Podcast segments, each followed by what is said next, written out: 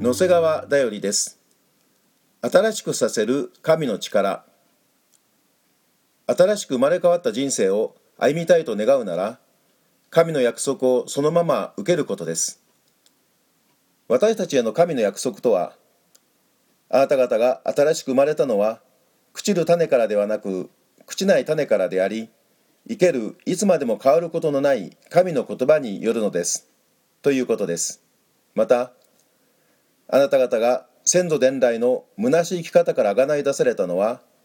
銀や金のような朽ちるものにはよらず傷もなく汚れもない子羊のようなキリストのたっと位置によったのですという十字架の救いなのです。ペテロの手紙第一1章18節から19節